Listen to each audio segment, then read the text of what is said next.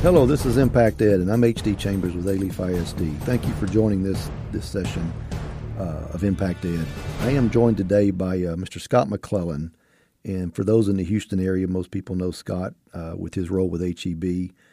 And uh, and while we'll talk about some groceries, perhaps, but the the, the purpose of of having Scott here today is to have a conversation about what uh, he personally and the company in which he works for uh, how they have gotten themselves involved in education, you know, the, the why and the, the, the specific issues and the things that are driving him uh, to spend as much of his personal and his business time uh, working with public ed across the greater Houston area. So, Scott, thank you for joining joining us and, and welcome to Alief ISD and Impact Ed. Good to be here. Thanks for having me. Absolutely. So, uh, this is a conversation, and for those who are listening to this podcast in other parts other parts of this country or other parts of the world. Uh, just to put it in perspective, uh, the the conversation that people in Houston will listen to will be from a different perspective because they many, as I mentioned earlier, many have seen Scott uh, on television doing commercials and, and marketing and branding for his for his company HEB. Uh, but Scott, if if you don't mind, if you could perhaps just give some context as to why you and how you have gotten into the education conversation in the greater Houston area. And whether that's a personal story or a professional story or a combination of both, I think it'd be good context for the other things we're going to talk about because you are knowledgeable in certain areas of, of education. Sure. Well, it, re- it really is a combination of both. Uh, I grew up going to public school. My daughters went to public school, and I have four grandkids, and I'd like them to go to public school. And as I look at what I really point to as being a one of the critical factors of my own success is that I grew up in public schools, and it's the diversity of kids that I went to school with that I think helped shape me, as opposed to having gone to an all white uh, private school where I didn't get the benefit of the richness of the diversity of the community that I grew up in. And I think that really helps as you get out into the business world where you can grow up experiencing what our country and our cities look like. You know, my dad, he grew up uh, in a home that didn't have electricity or running water and went on to live a middle class life. And um, I grew up there, and by uh, hard work and the grace of God and a good education, I've jumped to socioeconomic class myself. And if that's really the American dream, my dad lived it, I lived it, and you really want to see more people be able to achieve that. But unfortunately, today, about 11% of kids have the ability to jump a socioeconomic class. And that's what our country really has been founded on. And really, the pathway out of poverty, if you point to one thing, it's not the lottery, it's education. That's what gets you there. So that's the personal story of why I believe in it so much. Secondly, if you look at HEB, uh, we're a large privately held grocery chain, operate in Texas and northern Mexico. We have 112,000 employees who work for us. And I think if you talk to small kids, I got four grandkids, like, what do you want to do when you grow up? Typically, work for a grocery store doesn't roll off their tongues, right? Yeah. Like, I want to be a policeman or an astronaut or a doctor. And so we end up with a lot of people working for us who um, end up working at retail. And I will say this it's a great career where you can make a good income and make a real impact on people's lives but it's not an aspirational career. And oftentimes we get people who end up there who haven't gone to college. In fact, 70% of my store managers don't have a college degree. And a majority of the people who work for us haven't gone to two year, or four year school. And when we were looking at our training manuals for our hourly employees a few years ago, what we found was that we had to change the literacy rate on our training manuals from an eighth grade literacy level to a fifth grade literacy level. And that really highlighted for us the fact that something was wrong in terms of the way in which we're educating kids. And I have bricks and mortar on the ground in Texas. I'm not going to, you know, close my stores and move to another state. But if I'm in energy or if I'm in technology or if I'm in finance, I can go somewhere else. And more importantly for Texas, where we need jobs and the growth of jobs for our state to prosper is why would I want to move to a state that can't provide a solid workforce. And so the future of our state, more than anything else, really revolves on the ability to educate our youth. And and and I think to exemplify that is the recent Amazon decisions. Yeah, I, I think here in Houston that that was a big wake up call for us because you know you refer to Houston as being the energy city, And I think over time we've realized that we need to diversify. And of course, we have the largest medical center in the world that uh, employs well over 100,000 people. If you look at our third, at, at, our port, it's the third largest port in the United States. Um, and you know, it's certainly an important part of our overall economy.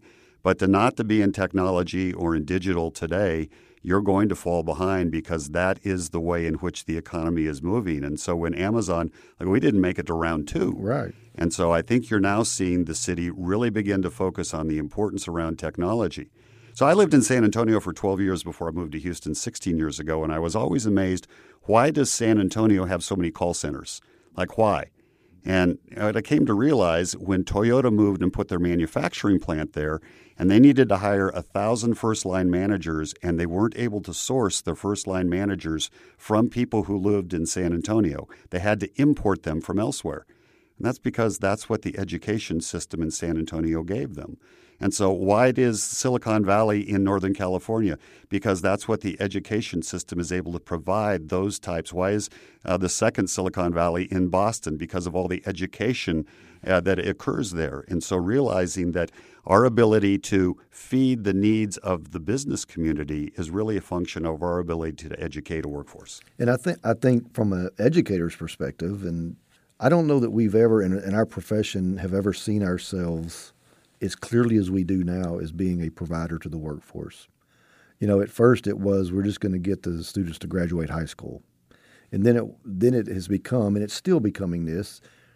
We not only do we need to get them through high school with the you know graduating graduating high school, but we need to get them into college, ready to go to college. Or now, and it used to be we wanted everybody to go to college. The whole system was set up designed for that. It's just been in the last decade or so we've started having conversations about well, how do we how do we we, K 12, how do we prepare students to be prepared to go into the workforce?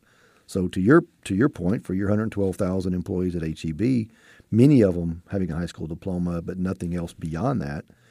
Uh, we've just started working on that in, in, in public ed, and particularly in Texas. And so you're in a facility right now. You're being, and people don't know this listening to this, but you're in a facility in a recording studio right now in a school district that's designed for students specifically for the career paths they may want to take. That part of it, I, I, from your perspective, from the from your industry's perspective, do you see that as the I would assume yes, but would, how do you see that movement in K 12's policy making to, to address what you just yeah, described? I th- well, I think you're absolutely right. I mean, in its in its roughest sense, a school district is a manufacturing plant.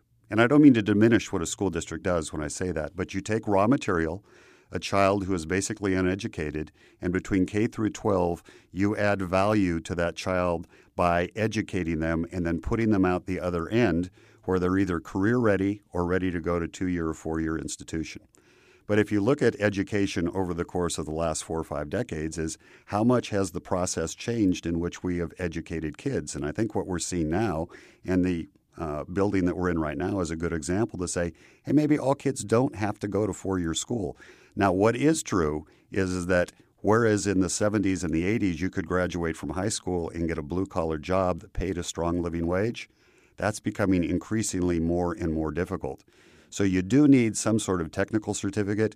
You do need a two-year degree or a four-year degree because that's where the jobs are going to go. In fact, you know they talk about uh, 65% of all jobs by 2020 of the new jobs are going to require some sort of two year, four year technical certificate. So I think folks are naive if they think, hey, if I get the high school diploma, I'm going to be okay. You aren't.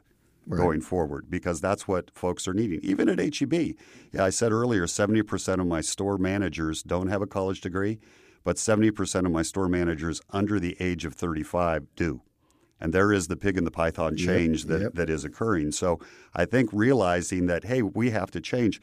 I heard our um, um, uh, TEA Commissioner Morath speak, and he said, How many accredited computer science teachers do we have in the state of Texas?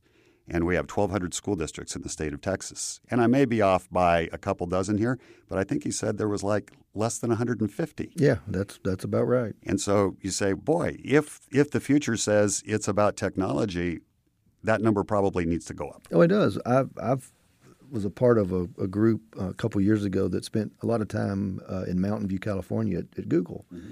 And we had an opportunity to just talk leadership and talk about education and talk about this very issue, particularly on the obviously the technology side. and they're begging, begging schools across the country to to incentivize and to create more computer science opportunities, coding, and all the, the things that, that, that goes into the to the technology uh, sector. And, and so districts, as I said earlier, we're we're reacting as quickly as, as we can. Uh, but to your to your issue or to your point about um, we're manufacturing, I, I, would agree with you. I, I, would agree with you. I think that we have a little bit more intentionality, if there's a such word, about that now. We're trying to create a, a, a pathway for every student, not just the student who's going to go to the four year university, but every student the little boy, the little girl, the young man, young lady that, that may not know what they want to do and they may get a job at HEB. I want them to at least come out of Alief. They may not know groceries, but they know how to be coached and taught, and they're going to show up to work on time and, and and all the things that you expect out of your employees. So yeah, I think that is one thing. It's you know you think about things that are. Uh, thank God in my job I never have had to do a calculus problem because if I did I'd be in big trouble. Yes, sir. You know, but uh, there are things around common sense that oftentimes you can't take a class in in school, and those are soft skills that you certainly would like to teach people.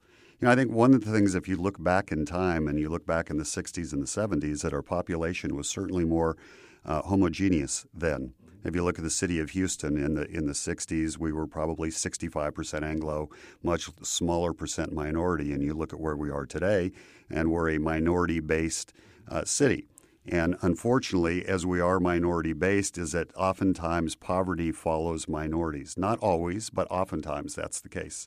And so to think, and, and obviously with being Hispanic majority city, is that ESL numbers have risen also. And so that puts different challenges on how do we educate our kids. And so if you look at just the raw numbers, is that you know one in ten Latinos hold a bachelor's degree in Houston compared to one in two Anglos.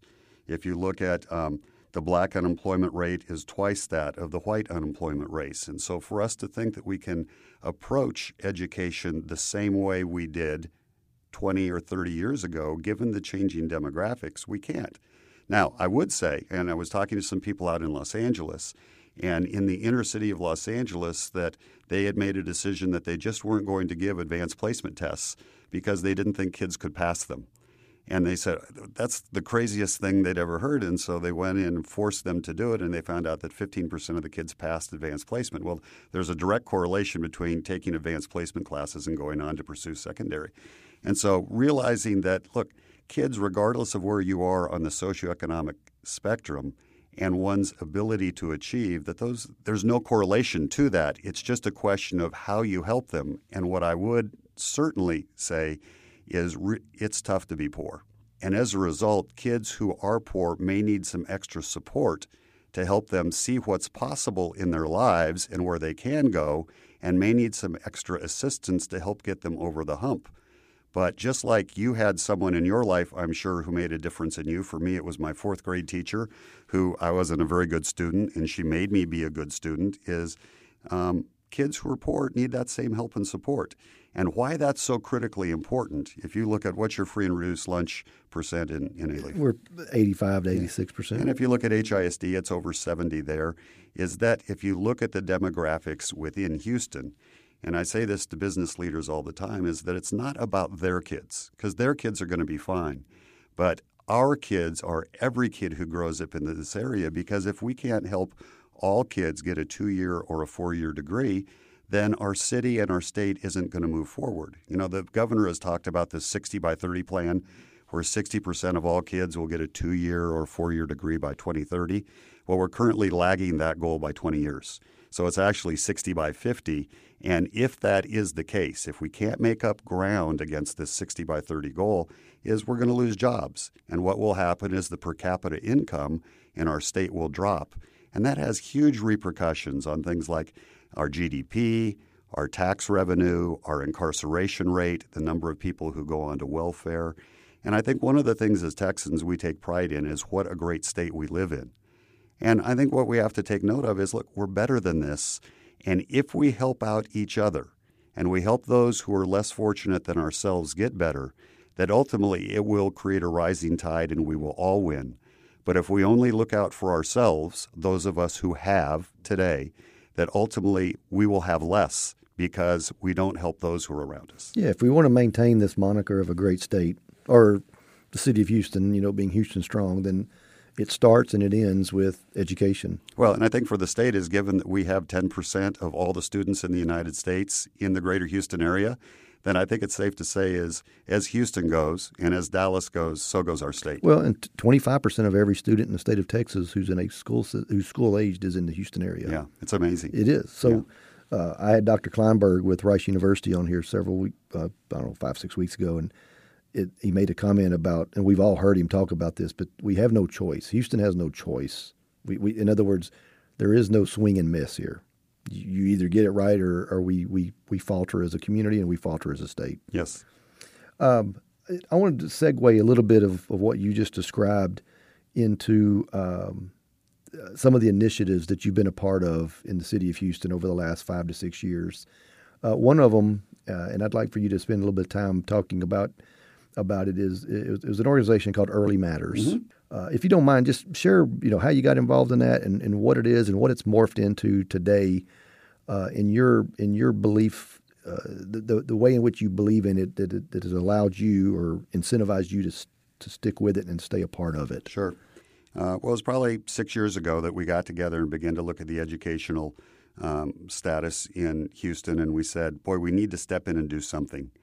And you know, we kind of looked at it from cradle to career and said, that's a lot to take on all at once. Could we just break it into pieces and take on one piece at a time? And so we set a goal around third grade reading. And we said if we could get all kids to read at grade level by the third grade, that if you can read at grade level by the third grade, then there's a four times less chance that you'll drop out of high school than kids who can't. I mean, kids who can't read in the third grade don't drop out in the fourth grade, but eventually what happens is that the the curriculum passes them yeah, by, yeah. they lose interest and they'll drop out in the ninth grade or the 10th grade. And so we really set our initiatives on like from birth to third grade. And we made quite a bit of progress in terms of raising the awareness and focusing on uh, activities that would help uh, kids read at grade level. But it really became clear to us a couple of years into it that you can't just stop at the third grade. And so we decided then to expand our initiative really all the way from cradle to the time kids get out into career, which is a much larger undertaking for us. And not to say we were going to stop any of the work that we did with third grade reading and pre K and early child development and all the early initiatives that we were looking at, but we felt like we needed to tack on to that high school graduation, secondary persistence, teacher quality, kids graduating from uh, uh, two year four year institutions and begin to look at that. And so we morphed Early Matters into an organization called Good Reason Houston. Now, one of the things that's interesting is, and because we live in such a philanthropic city, is uh, there are probably a couple hundred different organizations who all work in the educational field today that all have really the best interest of Houston at heart and want to make a difference for them. But if you put an umbrella over all of that and called it a corporation, you would say, boy, everybody is stepping on each other and you have a lot of redundancy and there's not really any coordination around what people are doing. And if it was a corporation, you would go in and reorganize it and say, look, you take this piece, you take this piece, and you could be much more efficient and much more effective in what you do. And so the way in which we set up Good Reason Houston was to say, look, let's be a community impact organization that begins to look at how can we make a real difference at each step along the way by working with uh, school districts, um, by working with the community, by working with all the different stakeholders that are interested in having kids do better. And not saying that we have to be the people who come up with the initiatives because a number of the initiatives may already be in play. We just need to add velocity and power to them. And so, as we've gotten off the ground, there are really three different areas that we've taken on initially. One is would be around pre-K enrollment, because we do know that if kids enroll in pre-K, that uh, it is going to help them an awful lot in terms of success as they get into elementary school. And we found through research that we've done that there are about 14,500 kids who qualify for pre, free pre-K who aren't currently enrolled. And you qualify for free pre K if your family earns less than 150% of the federal poverty level, if uh, English is a second language, if you're a child of uh, active military, if you're a foster kid, and there may be a couple of right. other things. But there are a large number of kids who don't enroll. But what's interesting today is every school district runs their own campaign for pre K enrollment. And so it's disjointed. And so what we did is we said to all the school districts in not just the greater Houston area, but all of Southeast Texas, we said, why don't we just do it all on the same week? And then why don't we run a marketing campaign to try to get everyone uh, focused on at the same time? We'll get the TV stations to run PSAs. I'll get the Houston Astros to do a TV ad around it using my monies from HEB to you know, film the ad. And we'll try to really get these kids involved and enrolled. So that's one step.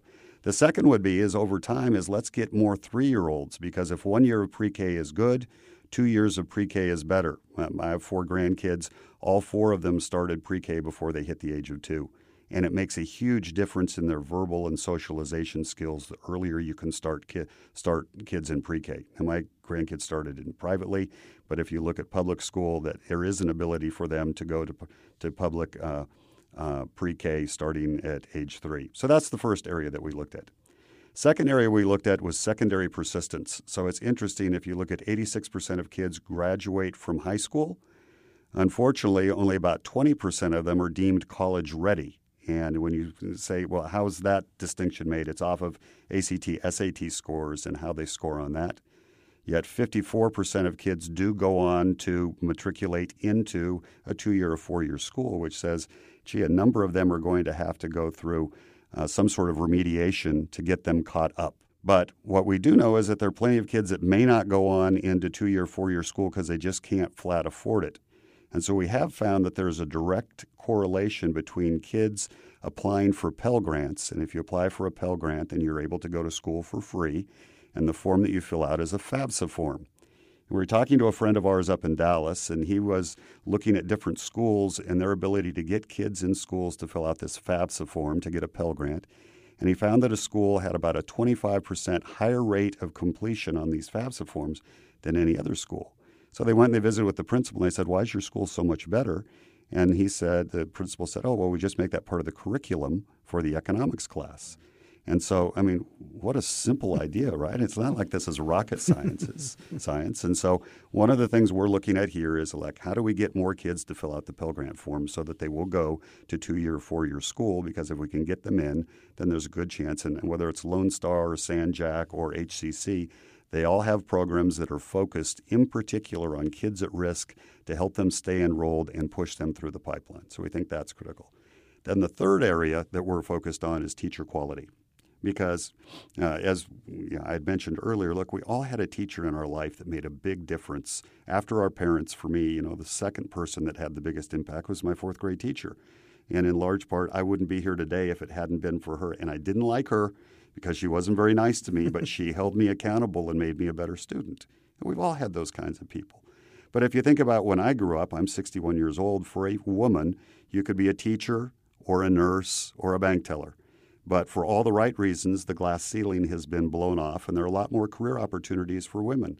And over time, what has happened is that being a teacher has become less sexy. And what we really need to do is make this a revered position that people want to go into because there isn't a more important job that is out there. In fact, in Japan, they actually tie the Hay rating of jobs for teachers to be equivalent to that of being an engineer. Yeah, exactly. And it's not the starting pay for teacher because the starting pay is okay.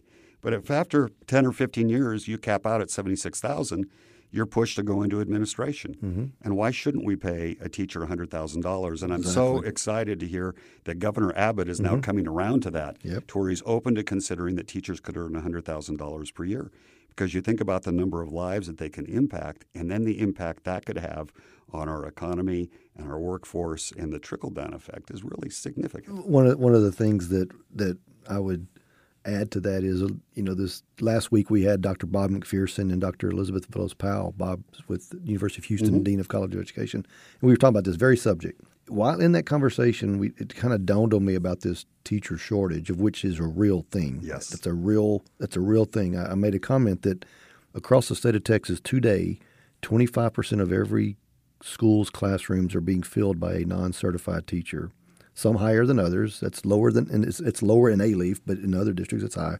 this this whole salary conversation. There are some teachers who are getting out to go into the private sector to make more money, mm-hmm. but there's other good quality teachers who are going into, into administration but to make more money. We're doing it to our own self. I mean, our, the entire system is incentivizing a, a teacher in order to make a a better livable wage to go into in, to, to move up the the corporate ladder, if you will. Yes. And so, yes, I, I completely agree with the governor and with others in, in policymaking positions that anything we can do to create a system that allows teachers to have the opportunity to make that kind of money, whether it's a hundred thousand or ninety thousand or hundred ten thousand, whatever it is, there's and it, and it has to be based on some some quality metrics. But until we do that, Scott, I, I can tell you from the from my vantage point, we're we're going to get into a worse and worse situation with with the the very foundational issue of students coming to you guys unprepared. You having to make adjustments to a standard a reading test that you use to for your hiring process. Until we get quality teachers in there, until we pay them, we're going to continue to struggle. Well, to draw an analogy uh, from baseball, your best baseball players don't always make your best managers which is the same to say about teachers, is that if your best teachers are going into administration, they may or may not be right. your best administrators. But what we do know is they were your best teachers. That, that we do and know so that. for many of them, you may want to simply have them make the biggest difference possible in the classroom, and that may be where they are, in fact, the happiest. You know, and you talked for a minute about alt cert, and there are certainly great teachers that come out of an alternate alternative certification process, and you can point to many of them. However, I would say uh, my own daughter, who was a teacher for eight years before she became a stay at home mom, she would say that it wasn't until she went through the student teaching process that she understood and learned the distinction between being liked and being respected. And her uh, student teaching process was rough because she wanted to be liked.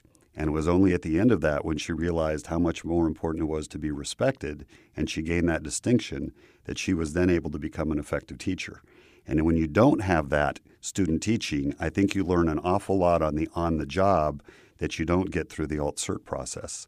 And so, um, certainly, there are people who can make that jump, but there is something to be said for have going through the student teaching. And um, so, the importance of attracting and making the job of teaching one that people want to aspire to do. And when you go through and actually, when you look at data that is collected from other countries, whether it's Finland in particular, right. which ranks second or third in the world in terms of the quality of their education, and you look at why, what what can you point to? Is is it length of school day? Is it teacher to student ratio? The one number that you can point to is that the teachers feel valued and they feel respected, and it is a job that is appreciated by the students and the parents. And as a result, it attracts high quality and high caliber people into that profession. Yeah, and, and part of the being valued and being respected is compensating them. Yes. You know, it's not the only thing, but it's a part of it. Yeah. it it's a big part of it. And um, so, yeah, I, so the, the three issues that you just talked about with good reason the, the early childhood, the pre K, and excuse me, what happens to them after they leave us in high school, and then, then obviously the the employees, the teachers that are preparing them. Spend just a second on the on the pre K when when early matters began, mm-hmm. uh, you you kept referring to we. We did this. Talk a little bit about the early matters. You know, not the individuals, but, but the types of people, the types of skills, and the types of professions that were represented in this group, so that people can have a feeling that this is not an this is not Scott McClellan running with a bunch of educators in the room telling him how to you know what we think and what we don't think. Um, I found it because I was a part of it. Yes, it, but I was extremely impressed with the diversity of the types of people that were in the room. It really was amazing. I mean, at first the group was um, small and contentious. Like mm-hmm. you, you know, why are all these people wanting to you know get together yep. and tread on my space? I'm exactly. an expert here, and you know, we did have obviously educators, but then we had people from the business community. We had people from um, from private learning centers that came. We had Susan Landry. Uh, from uh, TLI, uh, Texas Learning Institute, who's one of the you know foremost thinkers in terms of early education. We had virtually every every not for profit that was in early education that was in the room, and every meeting, like our first meeting, had 20 people. You know, a meeting is getting big when you eventually have to put microphones in the room. But I think at one point we had like 80 people in the room. Right. And I think what was compelling was it went from being kind of an education directed effort to it was a community effort where you could see buy in from the community that said, this is important. And you can't begin to address education issues when kids are a junior or senior in high school because you waited too long.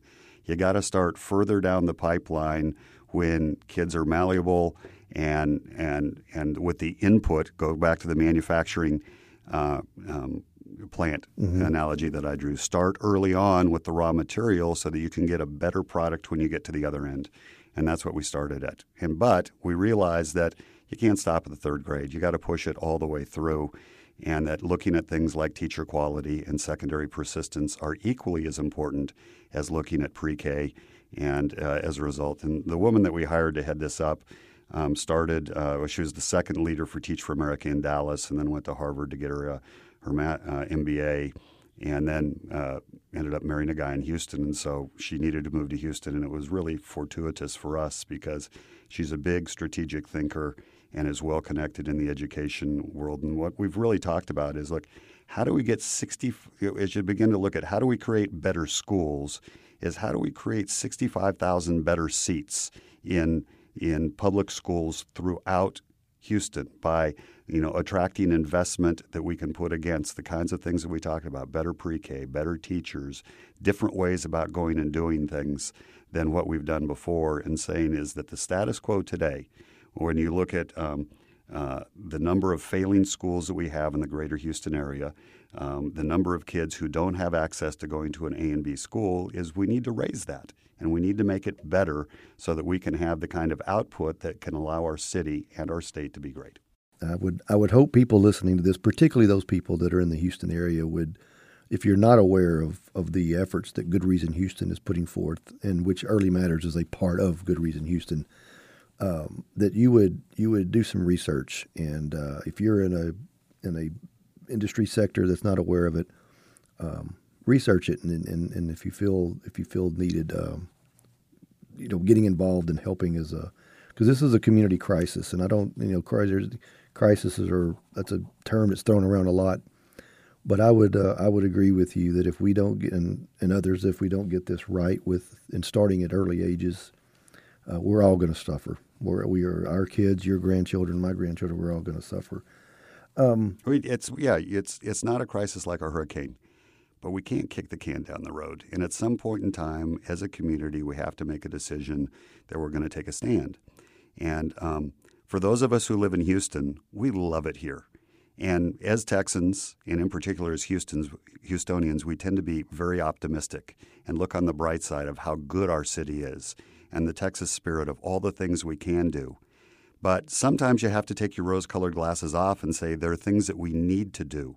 And, in, and this is not an expense when you begin to look at education. And frankly, when you look at Austin and you look at public school finance, that this is not an expense, this is an investment. And it's no different than when you're in business, is that sometimes you have to replace the roof. You have to replace the air conditioning unit.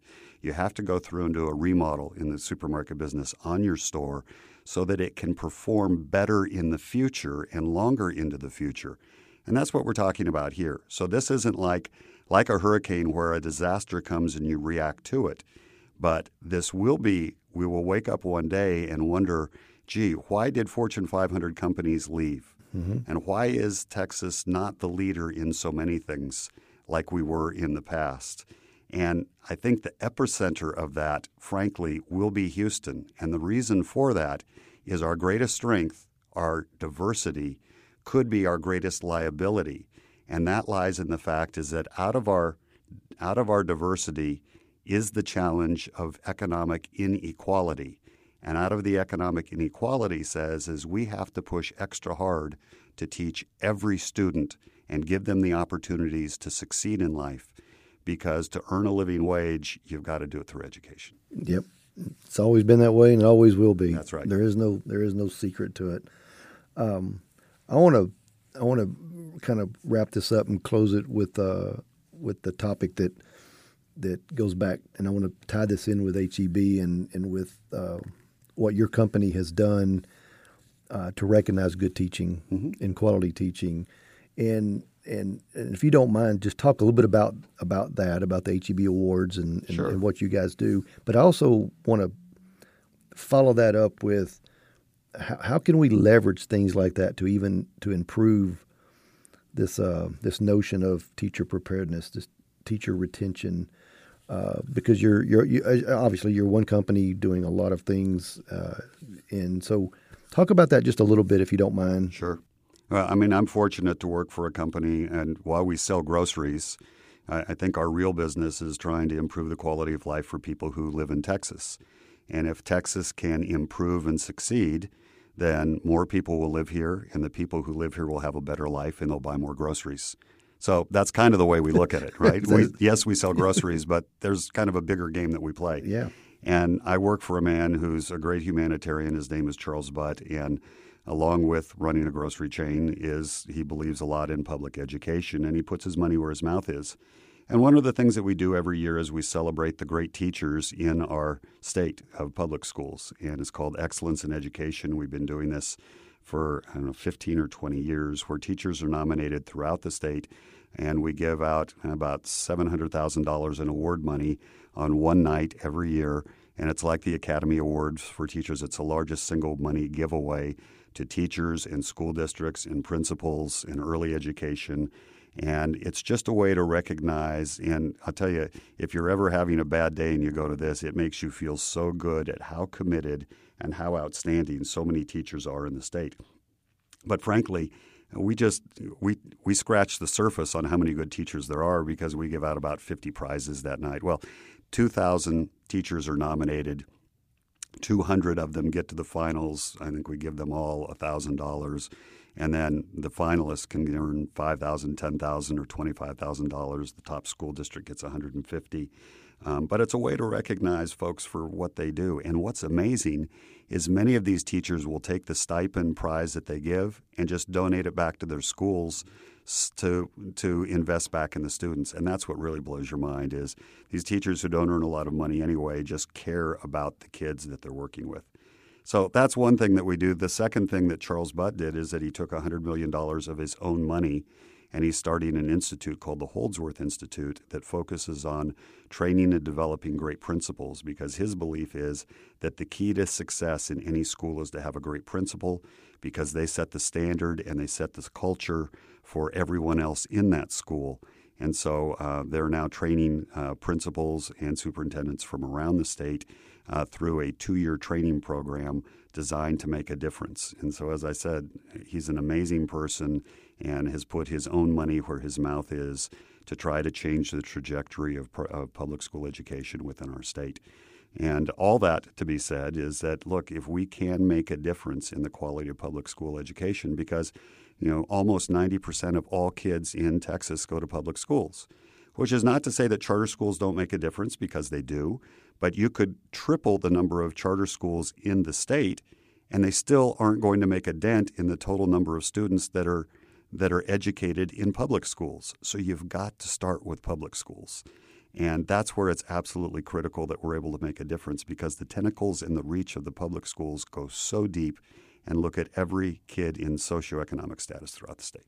Uh, thank you for, for going into that. I, I just want to, from from the educator's perspective, when given the opportunity to thank HEB and and obviously Charles and his his unwavering support, both financially and in, in other ways in which he supports what we're attempting to do, particularly the teacher. Well, I'm lucky to work for him, but we're all lucky to have him as part of our state and his uh, uh, his charitable outlook and willingness to share. Um, uh, the fruits of his labor with trying to make our state better. Yep, that's if, if everyone had that same perspective, we'd be we'd all be a lot better off.